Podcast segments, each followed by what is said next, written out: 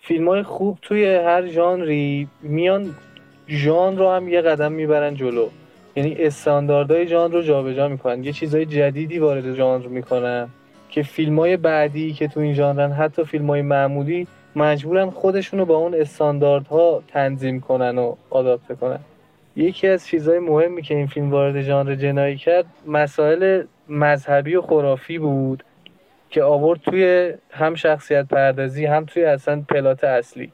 که من اگه بخوام از فیلم های بعدی که این مدلی بودن مثال بزنم مثلا فیلم Prisoners که یه فیلم معمولی این ژانر محسوب میشه نمی‌تونه بدون در نظر گرفتن این قضیه ضد قهرمان خودش رو پرداخت کنه. قطعا میاد از این ایدئولوژی ها براش در میاره. یا باز بخوام یه اثر دیگر رو مثال بزنم season یک True Detective دیگه که البته اونم انقدر جایگاهش بالایی که باز ژانر رو یه قدم جلو می‌بره. ولی قطعا این گام هایی بوده که رسیده به اون. توی ترکیب مسائل الهیاتی یا خرافی با ژانر جنایی. حالا می‌تونیم از این زاویه فیلم رو یکم بشکافیم ببینیم چجوری تونسته ترکیب کنه.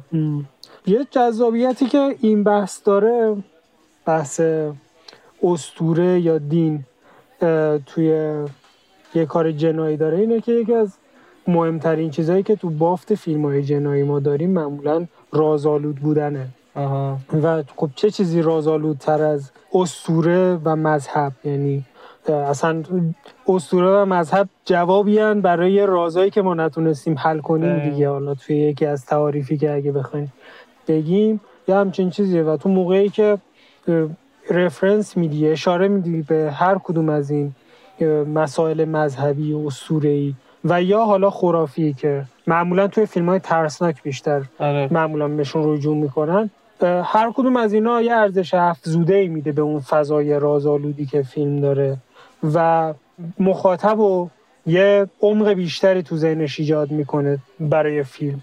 انگار که ما با فضای فیلم و با شخصیت های فیلم و با مسائلی که دارن دربارش صحبت می‌کنن آشنایی بیشتری داریم. اینو اگر مقایسه کنیم با مثلا یه فیلم جنایی که کاراکترش کاراکتر شیزوفرنیکه. یه مشکل روانی داره. همه اونقدر آشنایی با مشکل شیزوفرنی ندارن. همه اونقدر نمی‌دونن که داره درباره چه مسئله صحبت می‌کنه. تو مجبوری تمام این مسائل خیلی واضح بیای باز کنی برای مخاطبت. و ضد قهرمانش خیلی راحت تبدیل به دیگری میشه. یعنی به خاطر همین ناشناخته بودن و عدم برقراری ارتباط حسی تماشاگر با شخصیت ضد قهرمان دیگه خیلی فرقی نمی‌کنه واقعا مشکلش چیه. می‌تونه مثلا یه قولبیابونی باشه می‌تونه یه شخصیت افسانه ای باشه یا اصلا انگیزه های خیلی فردی و اقراق شده داشته باشه. حالا اگرچه که تو فیلم های خوب میان اینو چند قدم به ما نزدیک می‌کنن ولی به صورت پیشفرض خیلی راحت می‌تونه تبدیل به دیگری بشه دیگه.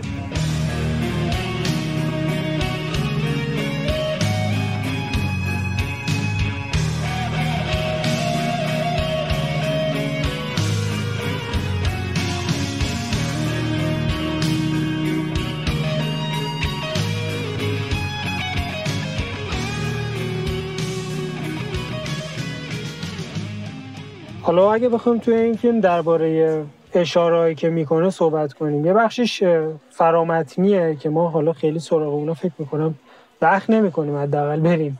ولی اشارهایی که خود فیلم می‌کنه به چند تا متنه و یه جهان بینی مجموعا یعنی چند تا متنی که ما رو قراره به یه جهان بینی برسونن.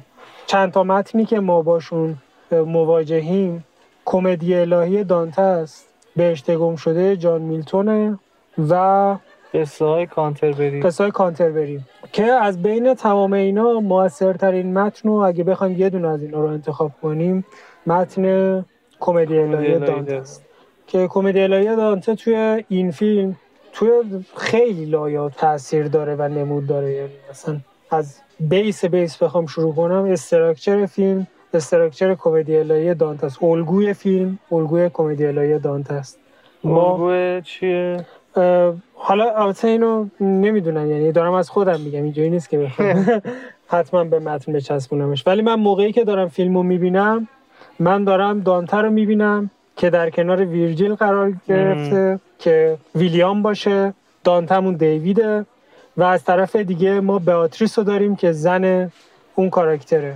و تمام اتفاقات داره توی اینفرنوی دانته میگذره یعنی داره توی دوزخ دانته میگذره که همون جوری که دانته توی دوزخ داره با هفت گناه و مجازات هفت گناه مواجه میشه. اینجا اما دیوید رو داریم که داره با توی این جهنم که اصلا اون شهر جهنمه واقعا. یعنی تو اون شهر آره تو, تو هر خونه ای بری تو هر فضایی که بری اونجا جهنمه. تو یه توجه فیلم هایی که تا الان داشتیم می‌گفتیم شهر ندارن و آره. فلان اینا. آره. و حالا بحث ش... پرداخت شهر و اینا آره اون خودش جای بحث داره با توجه به اینکه ما آخرش که قراره با جسد باتریس مواجه بشیم از فضای شهر خارج میشیم و حتی اون تابلو رو به ما نشون میده که شما دارین از این شهر خارج میشین. از مرز دوزخ داری خارج میشی. و توی کمدی الهی هم باتریس کسیه که توی دوزخ نیست توی بهشت راهنمای بهشت دانت آره حالا میگم هر کدوم از اینا رو بخوایم بگیریم کلی باید بریم باید بریم کلی تعاتو در بیاریم که ولی اگه بخوایم خیلی خلاصه بهش اشاره بکنیم در کنار اینا ما شخصیت بیاتریس رو داریم. بیاتریس یکم بیشتر خب بذار من یه توضیح کلی درباره کمدی آره بدم آره. شاید خیلی بد نباشه. کمدی الهی دانته یه کتاب سه فصلیه که نویسندش خود دانته است و شخصیت اصلیش هم خود دانته است. این کتاب سفر دانته توی دوزخ برزخ و بهشت یعنی تو عالم ماورا رو داره برای ما شرح میده که توی این سه تا فصل دانت سه تا راهنما داره برای هر کدوم از این جاهایی که میره. توی دو فصل اول ویرژیل کسی که راهنماشه. ویرژیل اون شاعر رومی که انیدو نوشته انیدو نوشته داره و توی فصل آخر بیاتریسه که بیاتریس معشوقه دانتست یا دنیای واقعی. آره. و توی اسطورهای یونانی یه دونه بیاتریس نداریم. بیاتریس اون زیاد داریم ربطی به هم نداره. ولی آره این بیاتریس بیاتریس واقعیه. یعنی معشوقه واقعی اصلا جدا برای بیاتریس متن داره دانته. آها. آره. آدم مهمی بوده تو زندگیش. که ما این الگو رو توی فیلمنامه داریم می‌بینیم که به زبان سینما ترجمه شده. ما یه خانواده داریم که جدید وارد شهر شدن و اون کاراگاه جوونی که اومده تو این شهر قرار تحت راهنمایای یک کاراگاه کهنکاری که داره بازنشسته میشه با این شهر و با کار کردن تو این شهر آشنا بشه. که این شهر به دلایل مختلف ما گفتیم که نمودی از اون دوزخیه که دانته آره. آره. دانته تصویر کرده بود برای ما و حالا ما اینجا یه شخصیت شیطان خدا داریم که حالا شیطانه اینجا توی جهانبینی مسیحی یعنی اون کسی که قرار کیفر گناهان کیفر گناهان آره اون گناهکارا رو بهشون بده ما با یه کاراکتر شیطان اینجوری مجسمی هم روبرو هستیم که همه اینا انقدر خوب به زبان انسانی ترجمه شده که اصلا این حرفایی که من می‌زنم ممکنه حتی اگر کمدی الهی هم خونده باشی این وجه غیر انسانی که من دارم به این کاراکترها میچسبونم خیلی بهشون نچسبه. آره ولی آره ولی شاید بشه این الگوها رو توی فیلم دید. حالا من باز میگم لزومی نداره که بخوایم بگیم فیلم از این الگوها استفاده کرده آره میگه همونطور که گفتیم اولش دیگه فیلم از این حد گذشته که بخوایم آره. متن و حالا جز به جز با ارجا آره. فقط به خود متن بخوایم آره. بشناسیم و اینکه بخوایم به ایش کالبوت چکافیش کنیم متن اینقدر عمیقه یعنی واقعا یه موجود زنده است دیگه آره. تو با یه موجود زنده طرفی هر کدوم از این سر نخا انقدر به جای مختلف وصل میشه که نمیشه براشون حکم قطعی صادر کرد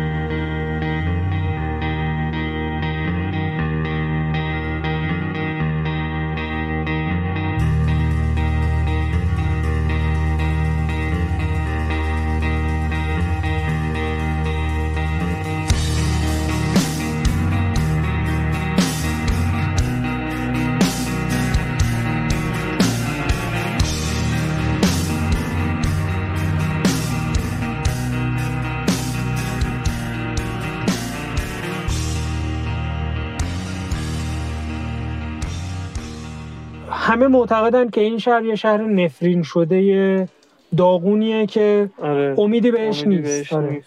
آدمی در عالم خاکی نمی باید به دست عالمی دیگر به باید ساخت فرض نو آدمی دقیقا یه همچین آره. نگاهی بهش دارن یعنی همشون من دارن میگم که حتی این روی کرده چیزم ندارن عالمی دیگر به باید ساختم ندارن روی کرده انفعالی داره کاراکتری جان- که ما باش همراهیم نه آها، جان دو آره، نه آره. کاراکتر ویلیام سامرست مورگان فریمن روی کرده انفعالی داره. مثل کاراکتر اون کلانتر توی جایی برای پیرمرد ها نیسته ام.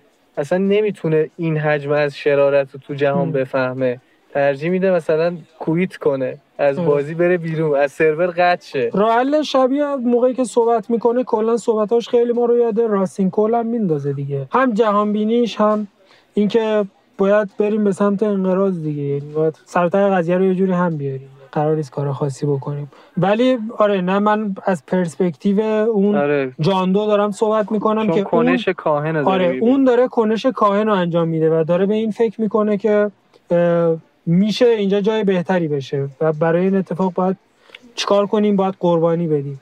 و اون قربانی رو بر اساس عقایدی که خودش داره با اون هفتا گناهی که در نظر می‌گیره فکر می‌کنه که شاید با تجسم بخشیدن به مجازات این هفتا گناه باعث بشه که یه کنشی در جهان به وجود بیاد و این جهان متوجه بشه که یه همچین اتفاقی داره میفته و اینو خود کاراکتر میگه میگه می‌خوام تبدیل کنم به. الگو میگه من تبدیل آره. میشم به الگو همین که میگه من باید تبدیل بشم به الگو همین که میگه که انگار جهان کرخت شده نسبت به این اتفاقایی آره. که داره میفته باید جلب توجه کرد باید انقدر اقراق کنی که جلب توجه کنی میگه بزنی پشت یه نفر به حرفت گوش نمیده باید با چکش آره. بزنی تا توجهش رو آره. جلب ولی این آره. این جهان بینی که جهان کرخت شده رو بین کاراکتر سامرست و اون مشترکه یعنی توی. کافه هم یه جا نشستن با همین دیوید دارن صحبت می‌کنن همینو بهش میگه میگه که ما به این عادت کردیم که هر گوشه این شهر یا هر گوشه این زندگی فجایع رو ببینیم و نسبت بهش بی تفاوت و. بی عاطفه باشیم بعد اون بهش میگه تو داری راجع به مجرما صحبت می‌کنی داری راجع به بیمارای روانی صحبت می‌کنی میگه نه من دارم راجع به همین مردم. معمولی همه مردم زندگی شهر. روزمره دارم صحبت زندگی می‌کنم. روزمره دارم صحبت.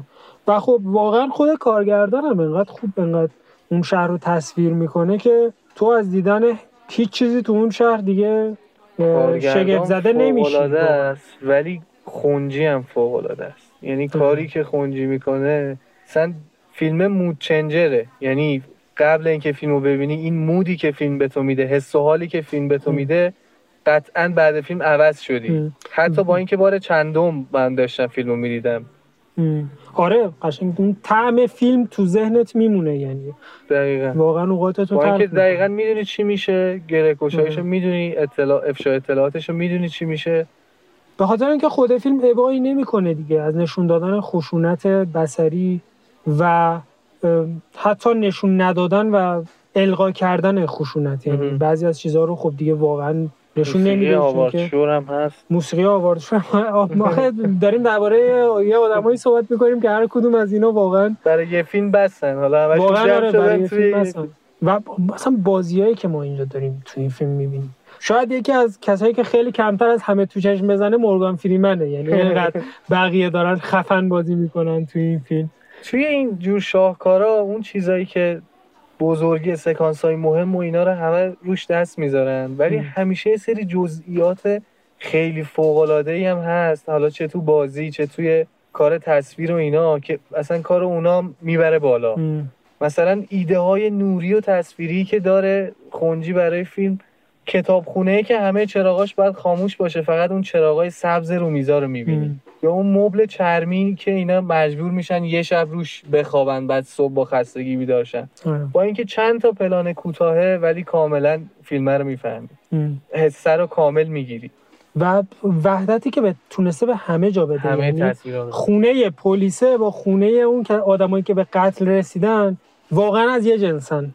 اینکه همه اینا تونستن یه هویت پیدا کنن اون خونه درب و داغونه پر از آتاشغال با خونه اون پلیسی که حالا به نسبت یه خورده زندگی موجه تو خونش آره یه کدبانوی داره یه- زندگی موجه تری به نسبت داره. چون موسیقی همون هاوارد شور هم که گفتی خود موسیقی انقدر کمک می‌کنه انقدر آزاردهنده است آره. توی فیلم. استرابی که به آدم میده. آره. کاملا می‌دونیم تو اون جعبه چیه. ولی باز اذیت میشیم تا وقتی. که. حتی چیزایی که نشون نمیده اینقدر تو رو اذیت می‌کنه. این, این یعنی اینکه فیلم تونسته تخیل تو رو برده خودش کنه. خیلی کار عجیبیه یه همچین کاری. واقعا آدمای کمی هستن که به عنوان یک کارگردان بتونن این کارو بکنن. الان حالا کاری به کلا ندارم. الان اگه بخوان جنایی ببینن مردم مثلا سال 2020 باید نایفزات ببینه باید چی ببینه؟ ولی آره واقعا اینو در نظر نمی‌گیرن. من یه بار اینو از خسرو سینایی شنیدم که می‌گفت که روایت اون چیزی نیست که تو داری نشون میدی صرفا. روایت اون چیزایی که نشون نمیدی و مخاطب تجسم می‌کنه از اینکه تو بتونی اونو کنترل کنی خیلی کار سختریه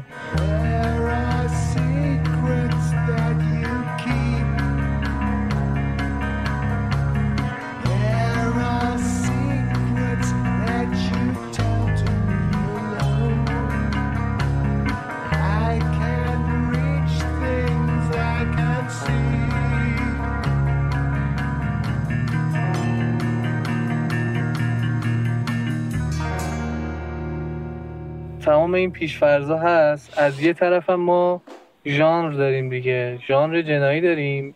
اتفاقی که میفته تو این شاهکار ترکیب ایناست. یعنی تونسته از ژانر هم استفاده بکنه و این دوتا رو با هم ترکیب بکنه. اتفاق اولی که میفته اینه که اتفاق رواییه که داره میفته. اینه که کاراکترهای اصلی که ما باشون همراهیم. یعنی کاراگاه های ما همونطوری که گفتی هیچ کار خاصی انجام نمیدن. ولی ما تو طول فیلم این قضیه اذیتمون نمی‌کنه. اینم به خاطر این الگوی افشای تدریجی اطلاعات که الگوی اصلی کار کارگاهی دیگه. یعنی ما چون همزمان با اونا داریم اطلاعات رو درک می‌کنیم احساس می‌کنیم گشودن هر رمز و پیدا کردن هر اطلاعات به نوعی یک کنش برای ما محسوب میشه. حالا کنش نیست ولی درامو داره یه قدم برای ما می‌بره جلو در حالی که کارهای اصلی رو داره کسی دیگه می‌کنه. این یه وجهشه برای ترکیب کردن این الگویی که میگی با الزامات درام هالیوودی کلاسیک. یه وجه دیگهش آرکاییه که برای هر کدوم از این شخصیت ها بعضیا ریز بعضیا نمایانتر طراحی شده تو طول فیلم که به نظرم جالبه. چون کار کارگاهی قضیه همون گره گشاییه برای ما خیلی مهم نیست که هر کدوم از شخصیت های کاراگاهمون یا حتی مجرمامون چه شخصیتی دارن؟ تو شکل کلاسیکش ها مثلا پوارو یه تیپ بانمکه با یه سری اخلاق منحصر به فرد که ما همیشه ازش انتظار داریم پوارو پوارو بازی در بیاره. خیلی چیز بیشتری نمی‌خوایم راجبش بدونیم. ولی اینجا چون مسئله جهانبینی مطرحه و قرار نیست این جهانبینی مستقیم از جانب معلف و به عنوان یه وصله به فیلم بچسبه بلکه قرار جهانبینی شخصیت ها باشه نیاز داریم که به شخصیت هم نزدیک بشیم اونا رو بشناسیم. هر کدوم از این شخصیت ها درامای ریز خودشون هم تو زندگیشون دارن. کاراکتری که اول باهاش همراهیم ویلیام سامرست مورگان فریمن مسئله استفاده دادن از شغلشو داره که انتهای فیلم با یه جمله انگار یکم نظرش عوض شده. شاید اول فیلم نمی‌گفت این دنیا ارزش جنگیدن داره ولی آخر فیلم حالا به هر دلیلی که می‌تونیم راجع به صحبت کنیم میگه دنیا ارزش جنگیدن داره. کاراکتر کاهنی که گفتی باز داره درام خودش رو طی می‌کنه و مسئله که حالا بیرون از خط اصلی درام اتفاق میفته اینه که این برنامهش رو عوض می‌کنه. یعنی برنامه قتل اون نمایشی که قرار بود باشه شامل این کاراکتر کارگاه ما قرار نبود بشه ولی این برنامه رو عوض می‌کنه. کاراکتر زن برد پیت یا دیوید اون درام زندگی خودشو داره. با مسئله بچه دار شدن و اینکه این بچه رو بیاره توی این دنیا یا نیاره همراهه. و خود کاراکتر براد پیت که مسئله جا افتادن توی این شهر جدید داره.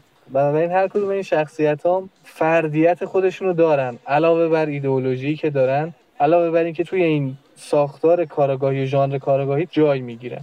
کلیشه های خیلی معمولی این ژانر هم فیلم داره دیگه. یعنی یک کاراگاه و یه وردست یکیشون کهنکاره یکیشون پلیس هارد می‌خواد سریع نتیجه گیری کنه خشونت به خرج میده قانون رو ریز زیر پا می‌ذاره. الگوهای مختلف کارگاهی هم فیلم استفاده می‌کنه برای اینکه توی ژان هم کارش جواب بده.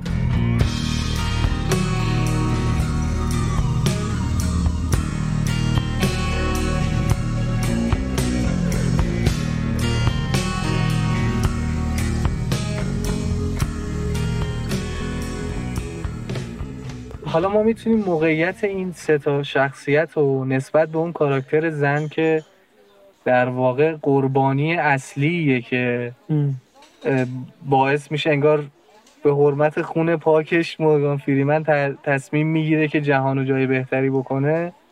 اون تنها قربانی بیگناه آره تنها قربانی بیگناه فیلم اون و بچهش که حالا برای آره. دراماتیک تر شدن مسئله بچه هم هست. رابطه اینا همش با اون زنه یکیه. رابطه این ستا مرد اگه بخوایم با اون زنه در نظر بگیریم زنه تمام اون ارزش های از دست رفته این شهره که هر ستا مرد فیلم دارن براش غمخواری می‌کنن. یعنی توی گفتگو اولی که مورگان فریمن داره با شخصیت زن میگه که ما عشق اول هم دیگه بودیم و از همون قرار اول من فهمیدم این شوهرم میشه. اینم میگه که یه همچین حجم از تعهدی توی این شهر امروز ما اصلا عجیب غریبه و قابل باور نیست. از اون طرف براد پیت کسیه که اون عشق و داره کماکان و با این جهان جدید کامل مچ نشده انتهای فیلم مچ میشه و برای همین زنش از دست میده. حالا با یه زمان بندی. آره، زمان بندی متفاوت. و از اون طرف گناه کاراکتر چیزم حسده. یعنی کاراکتر جاندو هم دوباره انگار علاقه به اون زن یا به اون شکل از زندگی بیشتر از اینکه اون شخص باشه. این چون خدای دوزخه تا وقتی دوزخ هست اعتبار داره. برای همین کوچکترین نشانه ای از اون جهان غیر دوزخی پیشینم با حسدش از بین می‌بره. اینش که بزرگترین گناه خودش حسد می‌دونست ولی برای من جالب بود. با این همه کار دیگه که کرده آره از این جهت رابطه سه تا شخصیت مرد با اون کاراکتر زن و ارزش های گذشته جالبه که در ابتدا یکیه ولی واکنش هاشون متفاوته و اون آدم آدمیه که حالا من فکر می‌کنم حتی همون باردار بودنش هم صرفا جنبه دراماتیک نداره. اون آدم پاکیه که امید رو درون خودش داره. آره. یعنی امید به نسل آینده رو درون خودش داره. و همونطوری که خودت حالا گفتی دقیقا آدمیه که با این شهر کنار نمیاد. تو همون سر میز شام اولین چیزی که از این کاراکتر به ما معرفی می‌کنه اینه که این آدم از این شهر خوشش نمیاد و بعدا که اصلا به زبون میاره خودش خیلی واضح. و همه می‌خوان یه جوری این آدم رو با این شهر تطبیق بدن اما نمیشه. همچین اتفاقی نمی‌تونه بیفته و اون آدم موندنش تو این شهر به معنی از دست رفتنشه. یا به شکل معنوی یا به شکل فیزیکی. که حالا اینجا دیگه متاسفانه به شکل فیزیک اتفاق میفته حالا به نظر می‌تونیم اینو وجه رحمانی الهیات مسیحی ببینیم. یعنی اون وجه که تمایل به بخشش داره اون وجهی که همونطور که گفتی آتریس هم هست دیگه. بچه بهشته. روی کردی که مسیحیت تو ترسیم بهشت داره برای مؤمنان خودش. حالا من خودم مثلا نمی‌خوام اونقدر وارد جهان بینی مسیحی قضیه بشم. ولی صرفا اگه بخوایم روی پیوندش با کمدی الهی یعنی در همون حد با یه فاصله یه پایش از اول آره. بریم جلو. خود بیاتریس هم باز توی همون کتاب کمدی الهی دانته. بعد از اون سفری که ما توی برزخ و دوزخ داشتیم مثل یه نور انتهای تونله که قرار نوید بخش یه اتفاق خوب باشه. این اتفاقیه که واقعا هست یعنی این نگاه به شخصیت زن آره وجود داره.